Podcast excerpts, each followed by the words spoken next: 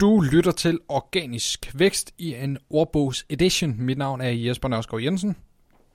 Og mit navn er Simon Elkær. I dag skal vi snakke om keyword stuffing. Ja, noget der virkede før i tiden, men også en af de ting, som øh, Google er ved at få bugt med, hvis de ikke allerede har fået bugt med det.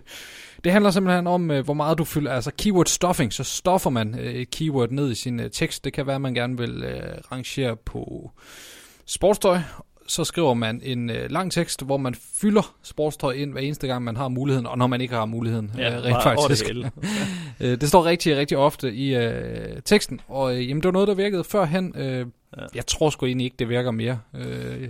Altså man kan sige det som vi har snakket om tidligere om keyword density. Density, det er jo procentdelen af gangen, det fra søgeord, kan man sige, fremgår.